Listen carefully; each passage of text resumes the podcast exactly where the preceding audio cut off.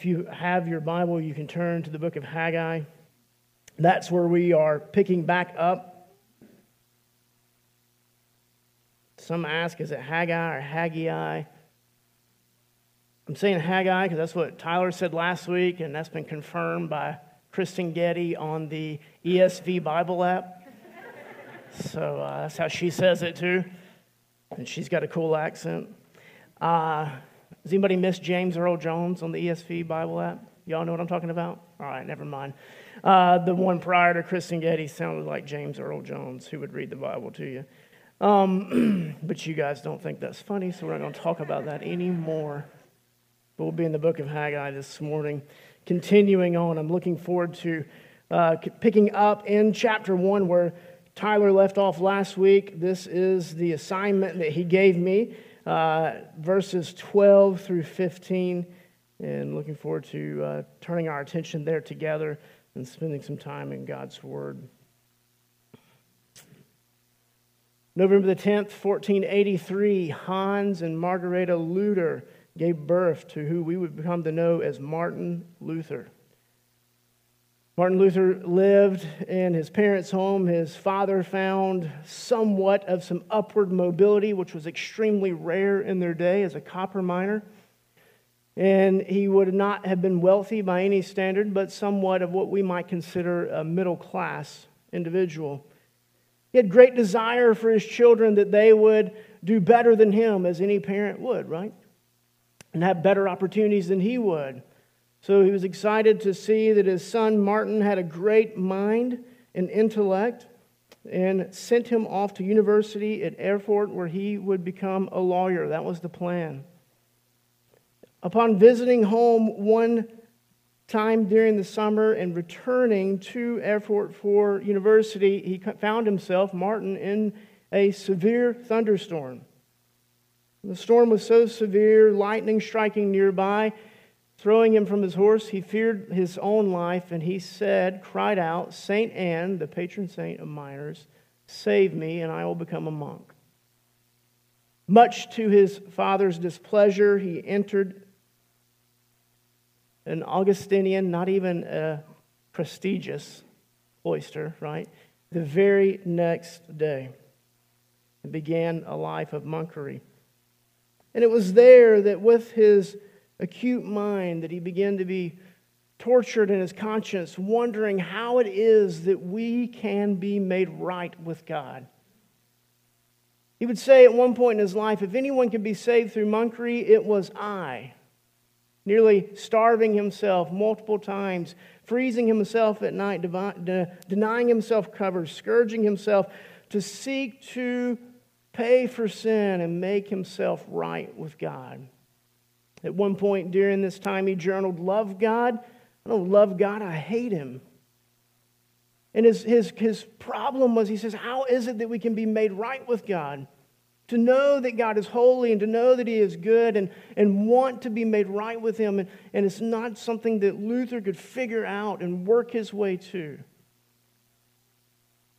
Eventually, we know some of the story, or I hope you do, as he continued on in this journey of seeking to study God's word and read God's word and, and find out how it is that man could be made right with God and to, to look at the church around him and to see those in his context as he ended up at Wittenberg, to see them just going through what we might call mechanical Christianity, if you will, where they were just external actions would make them right with God irregardless of the posture and the attitude of the heart. And this grieved Luther, and it led to him unintentionally sparking the Reformation on October 31st, 1517, when he posted the 95 Thesis to Castle Door Church in Wittenberg.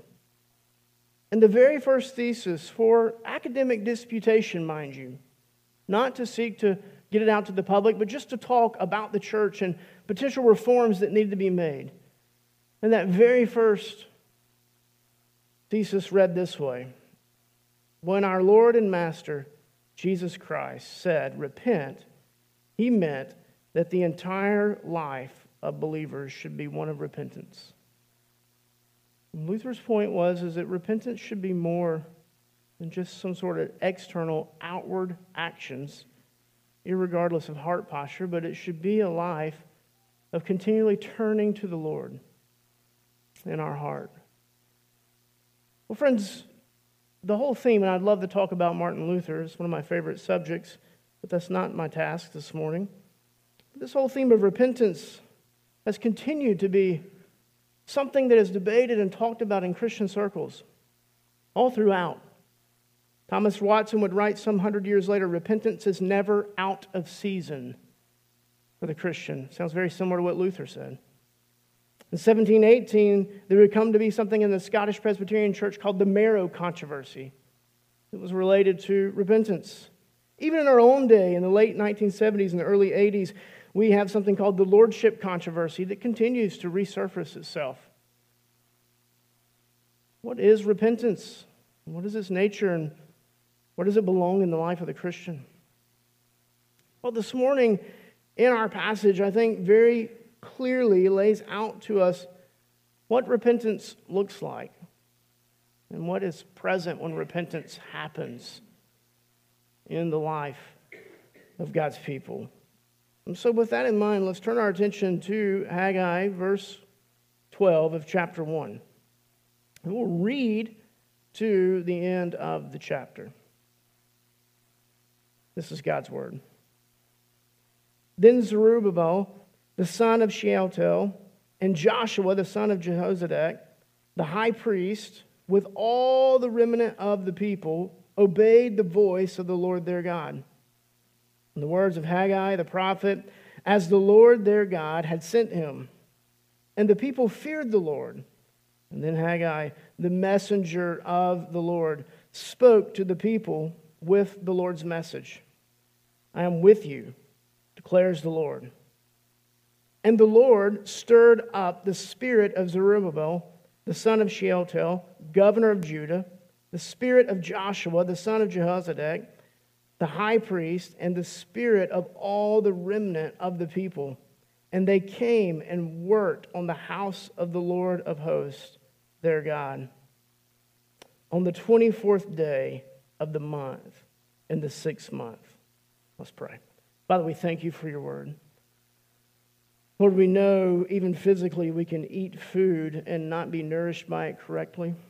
Father, we know that just because we eat, it doesn't mean our bodies are processing food rightly and that they're being nourished the way they ought to.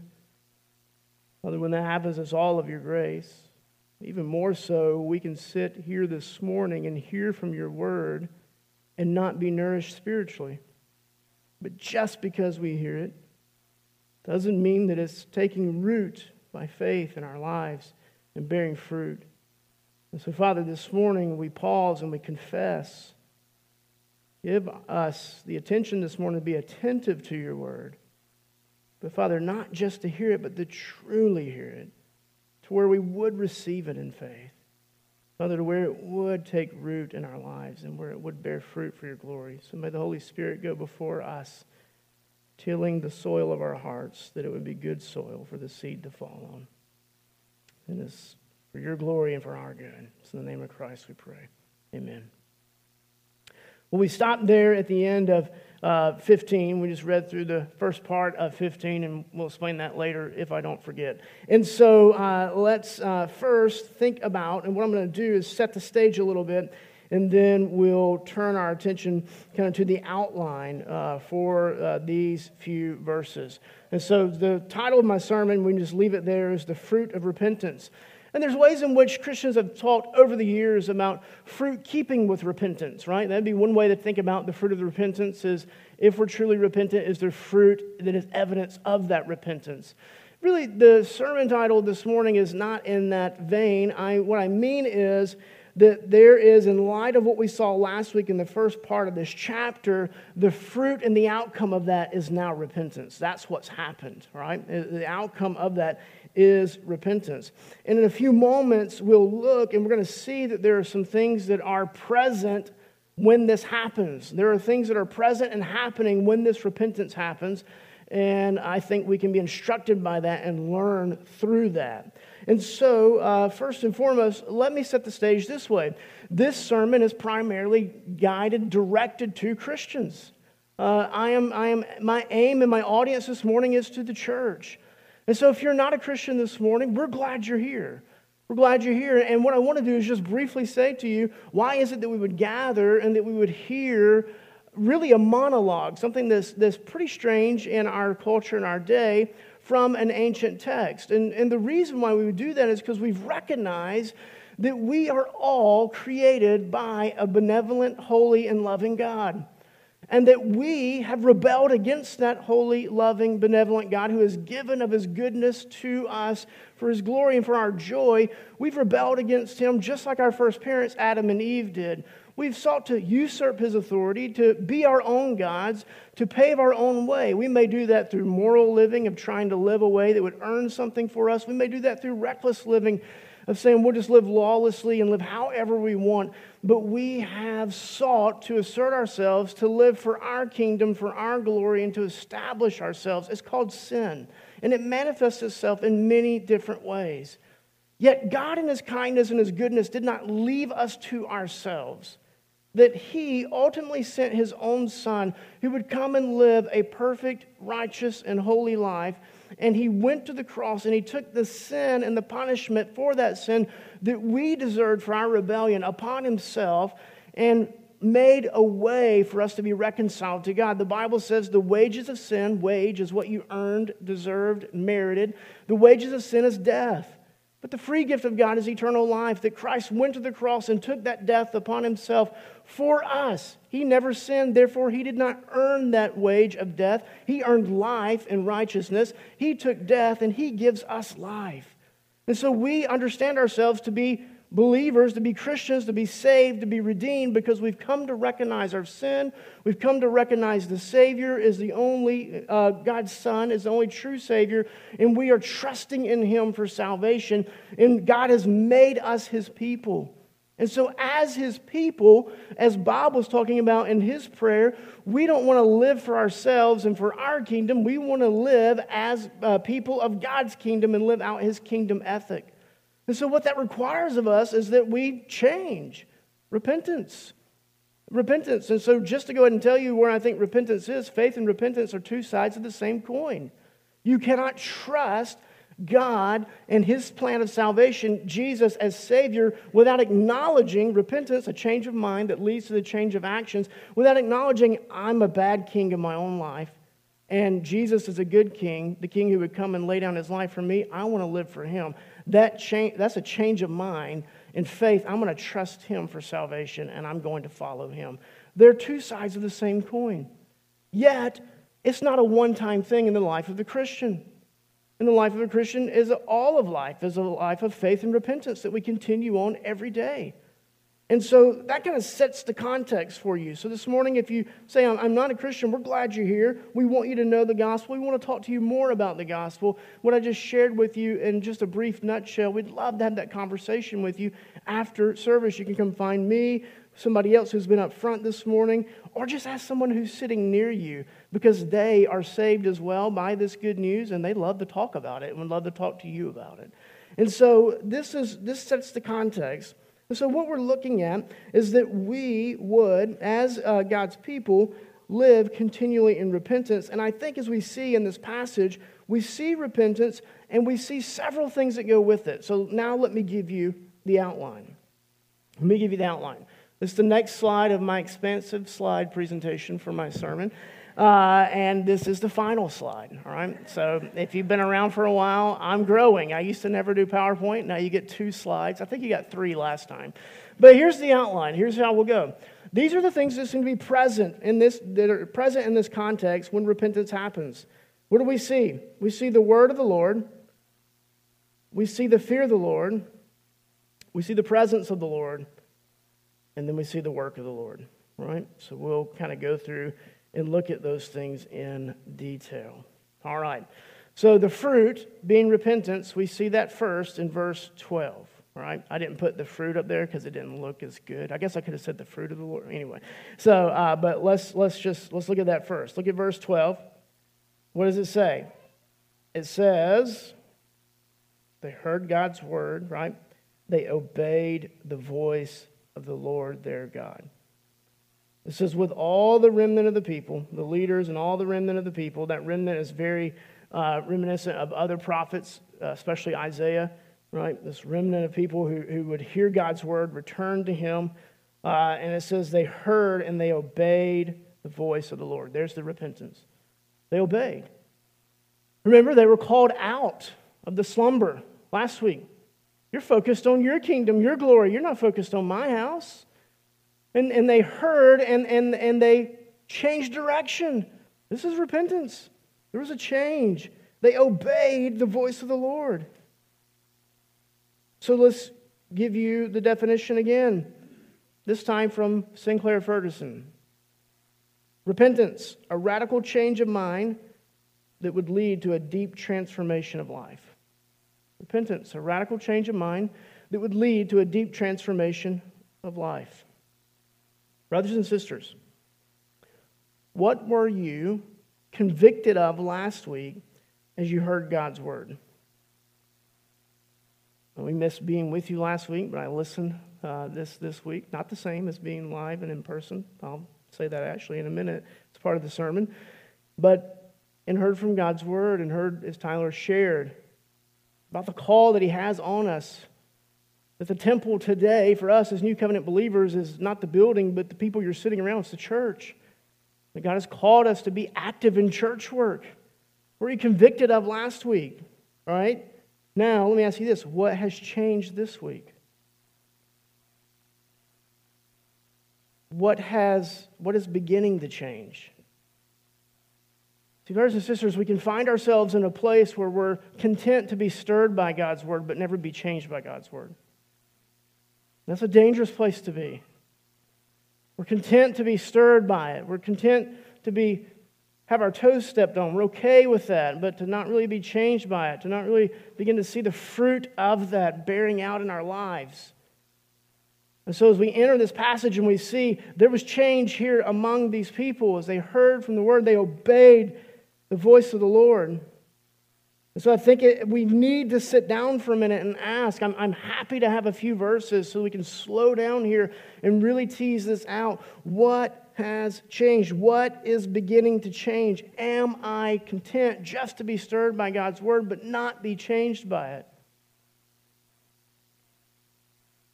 So, with that in mind, let's turn our attention to these four things that are present when this change is happening among the people that Haggai is speaking to.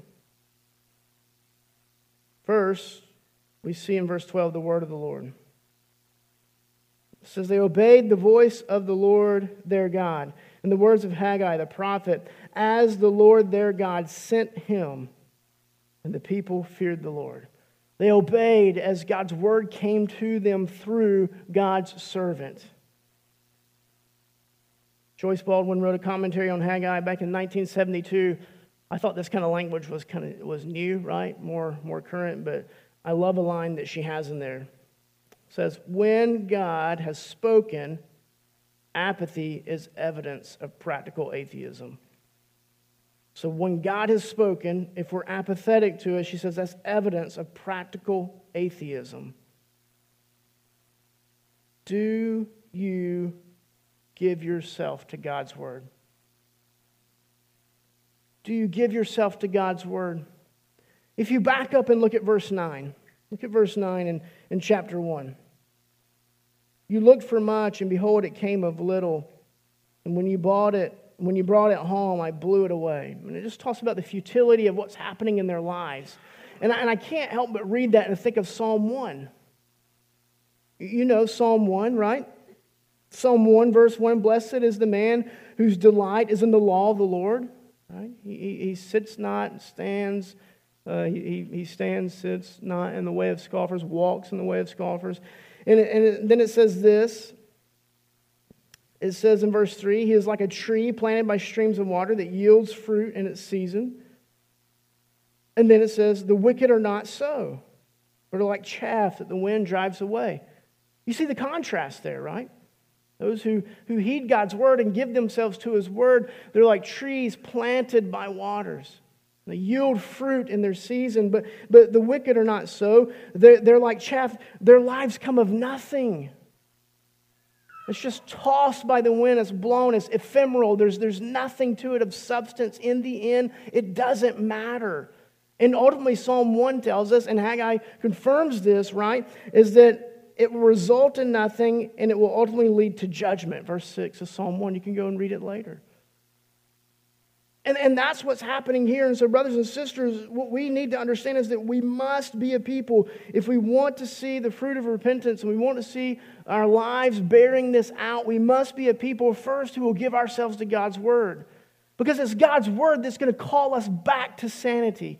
It's God's word that's going to call us out of the stupor, out of the slumber that we're in, and it's going to put us back on the path that we're supposed to be on.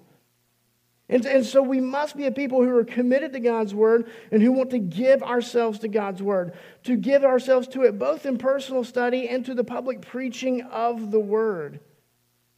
See, what's unique about us as Christians is that we are a people of the ear, that we hear the Lord. Jesus said, It's my sheep that know me and hear my voice. The, God's people heard him, the remnant heard him, and they returned to him. They repented to him and returned to the Lord, knowing his voice.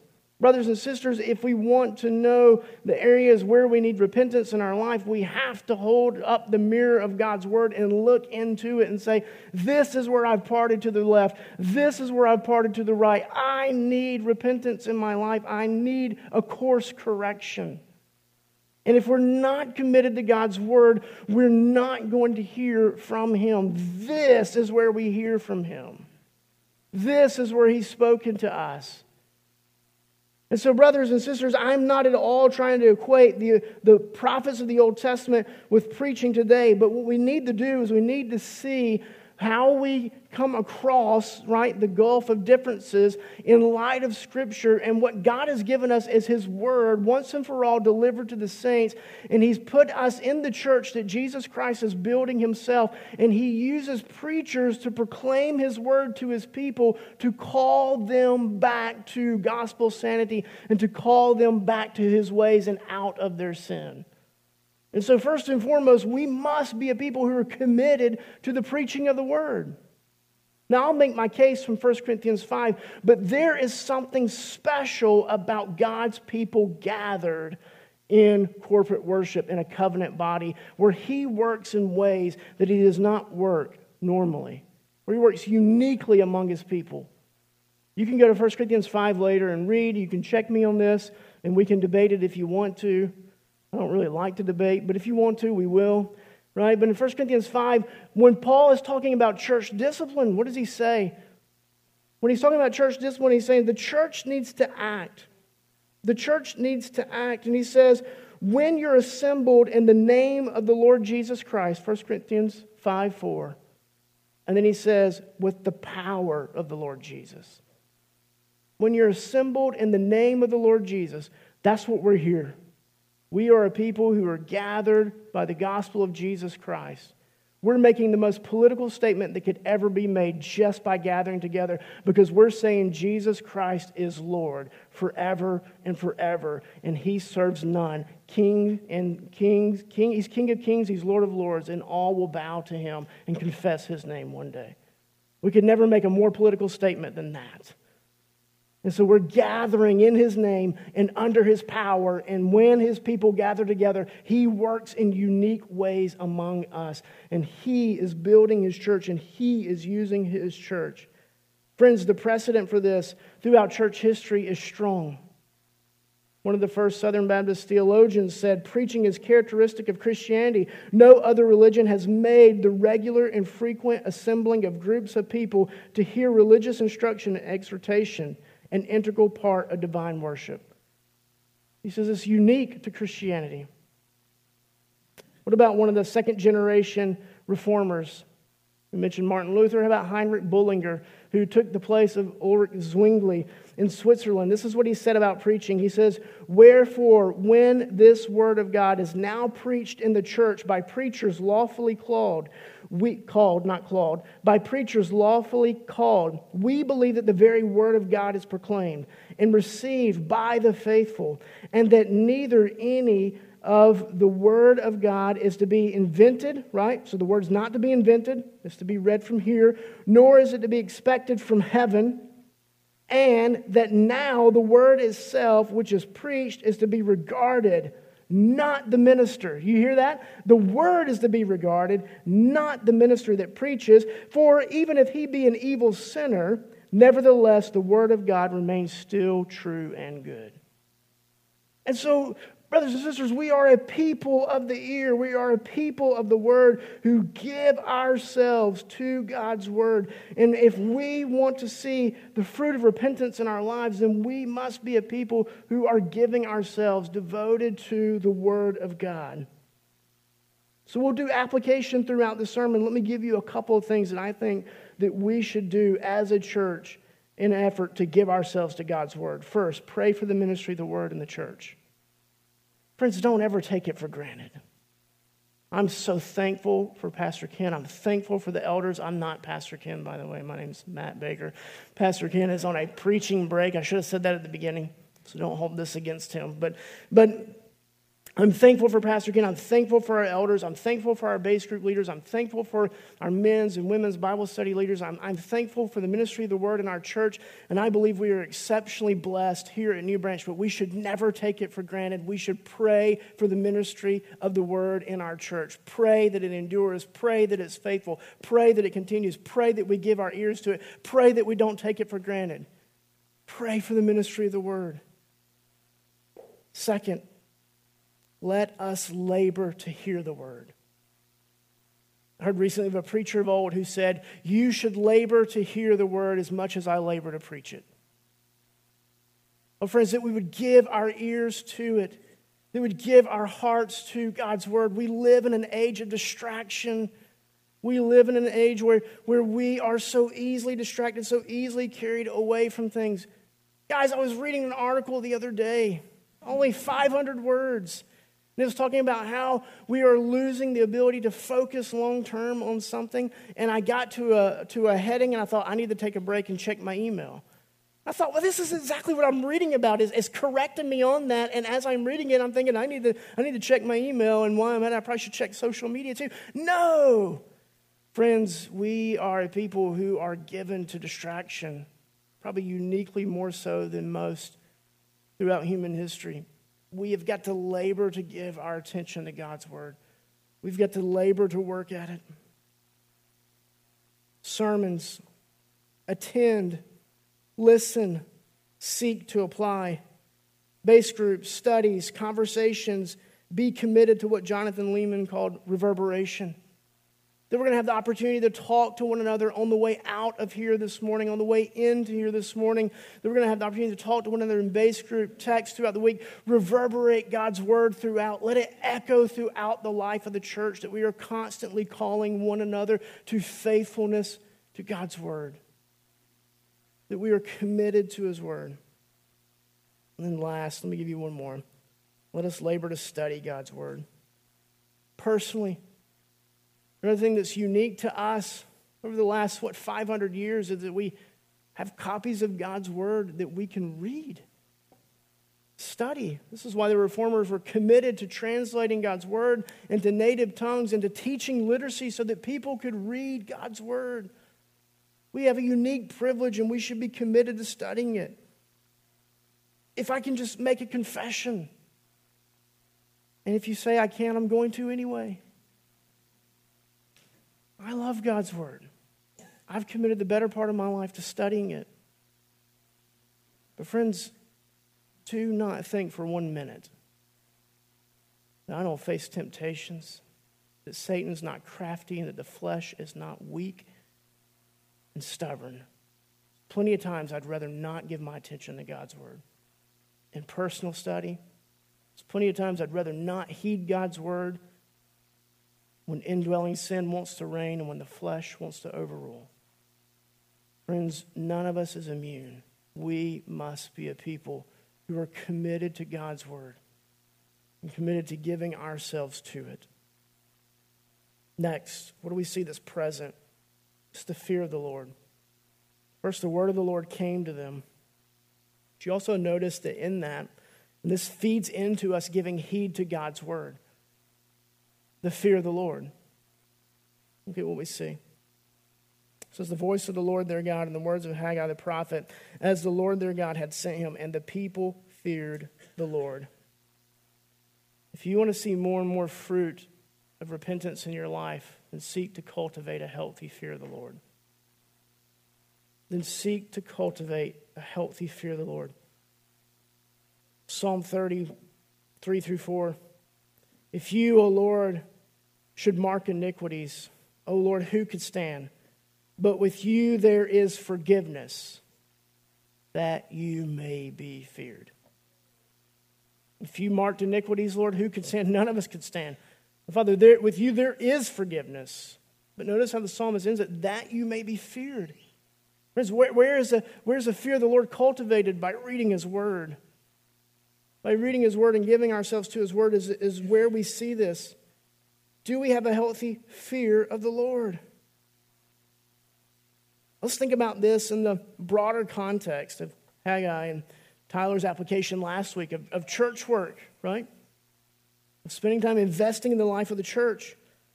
And where he went to to appeal to this, that the temple of the Lord today is God's people, is 1 Corinthians 3, right? You remember that? And later in 1 Corinthians 3, this is what it says in 10 through 15. 1 Corinthians 3, 10 through 15. Let me read it to you. According to the grace of God given to me, this is Paul writing, like a skilled master builder, I laid a foundation and someone else is building on, upon it. Let each one take care how he builds upon it. First, stop right there. Let each one take care how he builds upon it. Soberly, carefully. All right, let's pick back up. For no one can lay a foundation other than that which is laid, which is Christ Jesus. Now, if anyone builds on the foundation with gold, silver, precious stones, wood, hay, straw, each one's work will become manifest. For the day, that's capitalized, that's eschatological, the day, the end, for the day will disclose it, because it will be revealed by fire. And the fire will test what sort of work each one has done.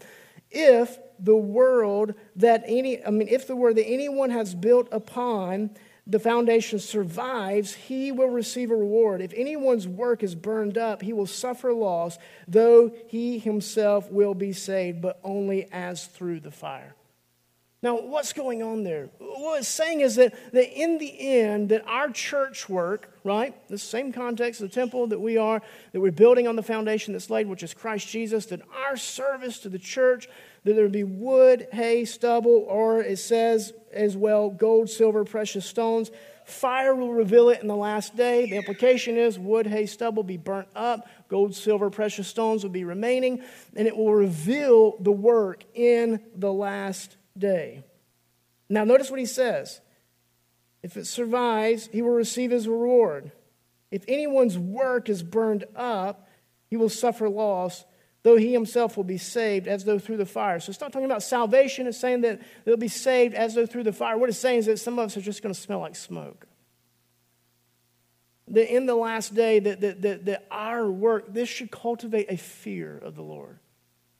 Brothers and sisters, don't think don't think that those who have the most stage time, that their work is going to be the most important.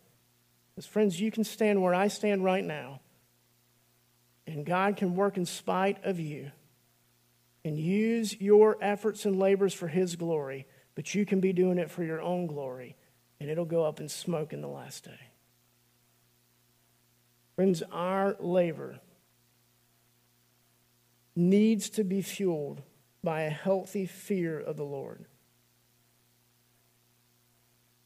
Two weeks ago, I was sitting, I was listening to a panel discussion. It was a group of pastors. And two of the pastors on the panel discussion were older. The others, I would now have to place myself in the middle age group. I turned 40 a week ago. Pray for me. Um, my hip hurts right now. I may, I may end up propping it up just like this. But, um, but, but what we saw, two of them were older. One of those men is exactly the age of my mom. And as they were talking, the two older men were talking, and, and he just made this passing comment. One said to the other, Brother, it will not be long before we stand before the Lord. And I'm telling you, when he said that, that laid me open bare.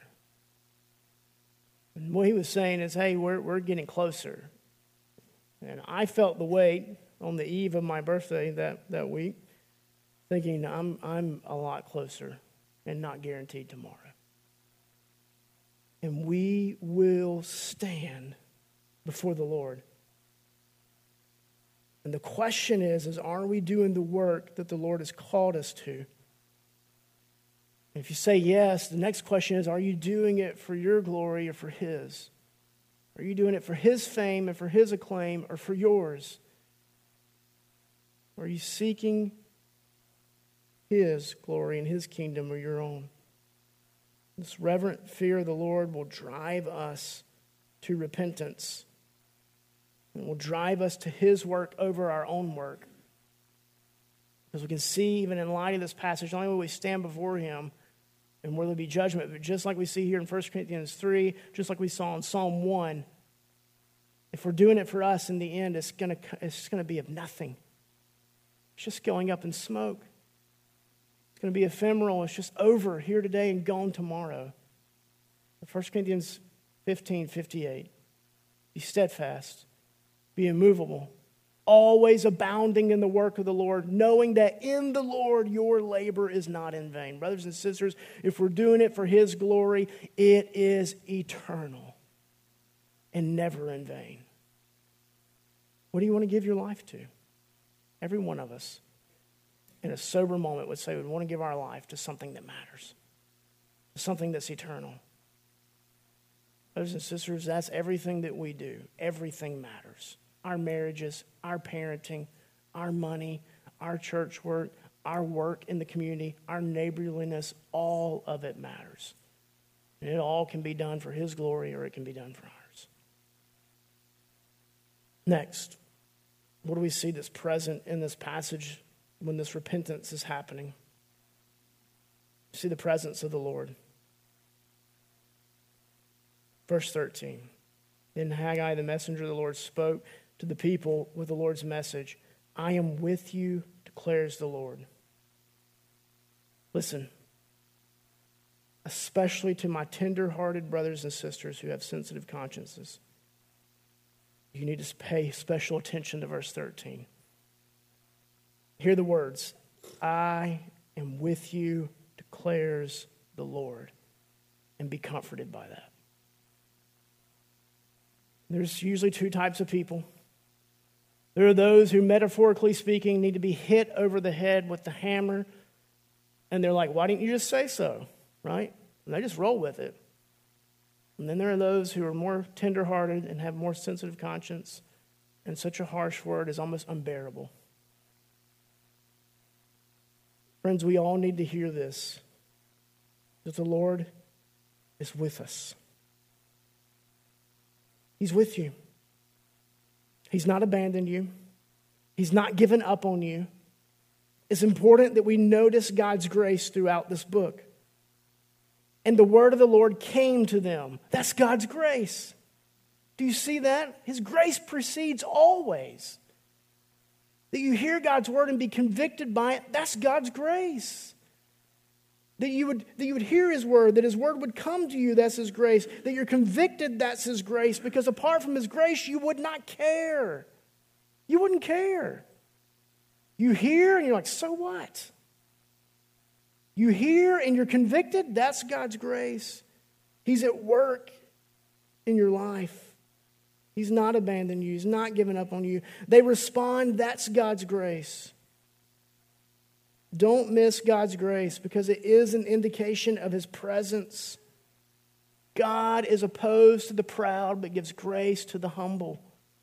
Friend, if you're humbled by this word, know that the Lord is lavishing grace upon you, that you're humbled by it. Know that even in that humility, that the Lord is continuing to lavish grace upon you so that he can exalt you at the proper time. Know that the Lord is at work in your life. When you're convicted, be thankful it's his grace. Be thankful that you hear God's word and that you care. It's those who hear God's word and are not sobered who should not be comforted. If you hear his word and you're like, I don't care. If you hear his word and you're not sobered by it, if you hear his word and you just can't wait to move on to the next thing, you should not be comforted. And listen to me, friend, if that unsettles you, it's not too late to turn to the Lord even now because that's his grace. If you can hear that and, and you be unsettled by that, that alone is his grace. And I'm telling you, imploring you, turn to the Lord and meet him in his mercy and his grace and find his favor in Christ Jesus and throw yourself at the feet of Christ and cling to him. Christians, this is why we need each other. We need each other. We need to seek to apply God's word to our lives.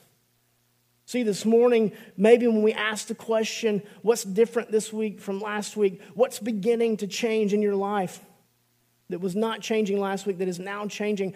We need each other in our lives because so often we can't see the growth in our own lives like others can see the growth in us.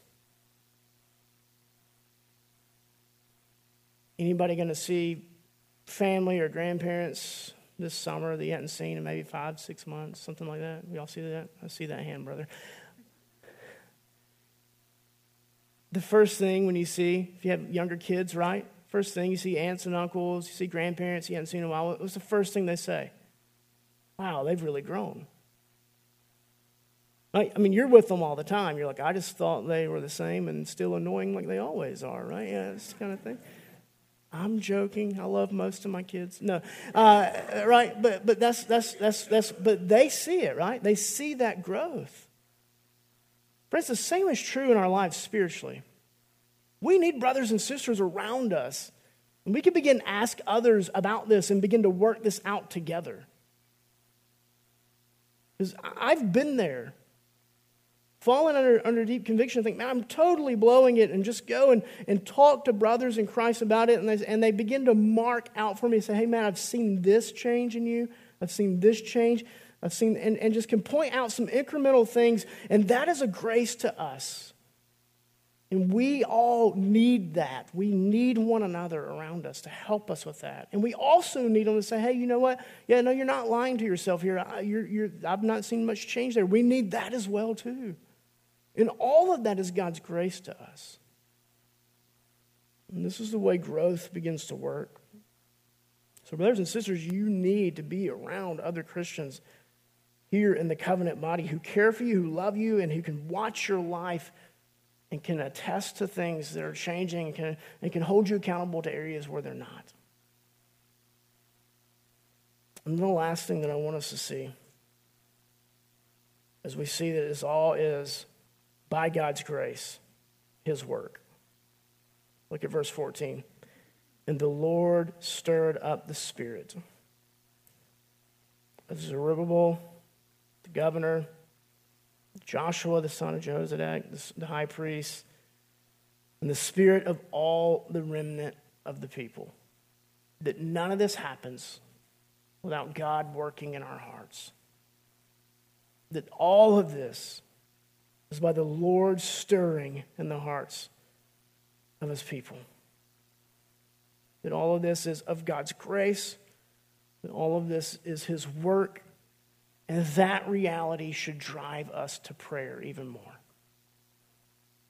That that reality should drive us when we turn our attention to God's word in personal study, when we turn our attention to God's word in worship, when we turn our attention to God's word in, in various places in the life of the church, that we should pray. Lord, open our eyes to see.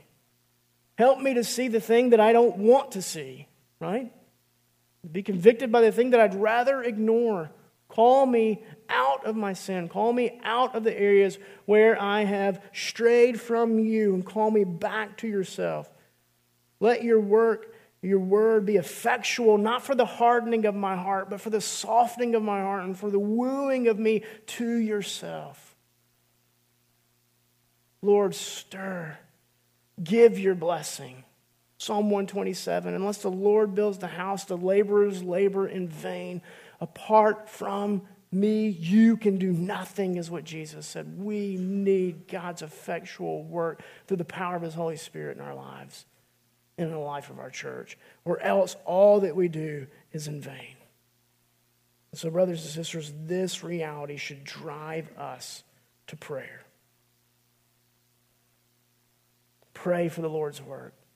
Pray that He would make it effectual in your life. Pray that He would give your heart more and more to His Word, that He would open your eyes and that you would see where He's calling you to, and that He would align your desires with His desires and your heart with His heart. And so in the life of the church as well. One last thing a word of caution. Can I give us a word of caution? Repentance doesn't look the same for everyone. What do I mean? In this context, everyone's work on the temple in Haggai's day would not look the same. Everybody's not going to be doing the same thing.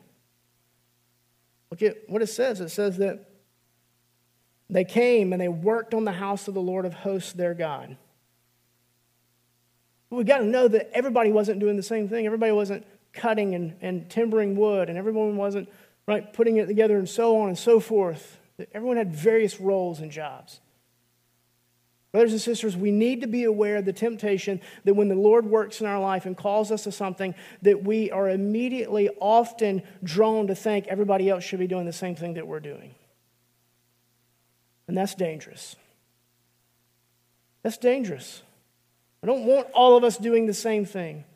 Some of you have uniquely burdened hearts for prayer. Some of you have uniquely burdened hearts for evangelism. Some of you have uniquely burdened hearts for discipleship. Some of you have uniquely burdened hearts for single moms. Some of you have uniquely burdened hearts for prison ministry. Some of you have uniquely burdened hearts for the, for the underprivileged, for those on the margins. Some of you have uniquely burdened hearts for those uh, overseas, the unreached, and so on and so forth. We could go, and I want everyone doing all of those things because then when we do that, we're the body of Christ and we are active in what He's calling us to, and we can do more together than we can in individually on ourselves. And we don't want to just be one big arm, one big eye. We want to be the fullness of the expression of the body of Christ and the bride of Christ in this local community. We must beware of the temptation to think that repentance in my life is going to look exactly the same in everybody else's life.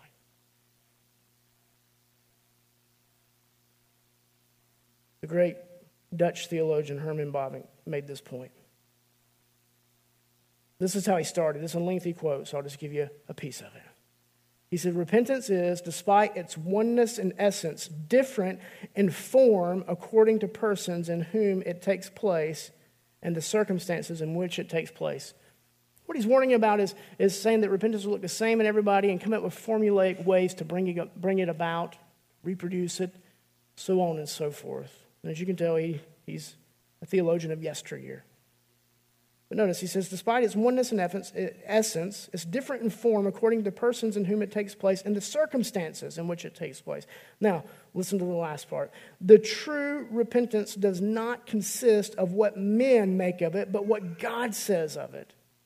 In the diversity of providences and experiences, it consists and must consist of the dying of the old and the rising of the new. He says that's what it is in essence. It may look different in circumstances and the providences and the way the Lord brings it about and the way He works it in the lives of people. But in essence, what it consists of is the dying of the old man and the rising of the new and living out the fruit of the gospel and growth in grace. Brothers and sisters, may we be a people who are marked by the fruit of repentance in our lives. Let's pray. Father, we thank you for your word. We know that it is good. And Lord, we ask that what we have talked about, so let it be so in our lives. Make us a people who hunger for your word, who have a holy, reverent fear of you. Father, who are stirred by your spirit and who are comforted by your presence. And may it be for your glory and for the good of our community and for the nations and for the joy of us as a church. It's in the name of Christ we pray. Amen.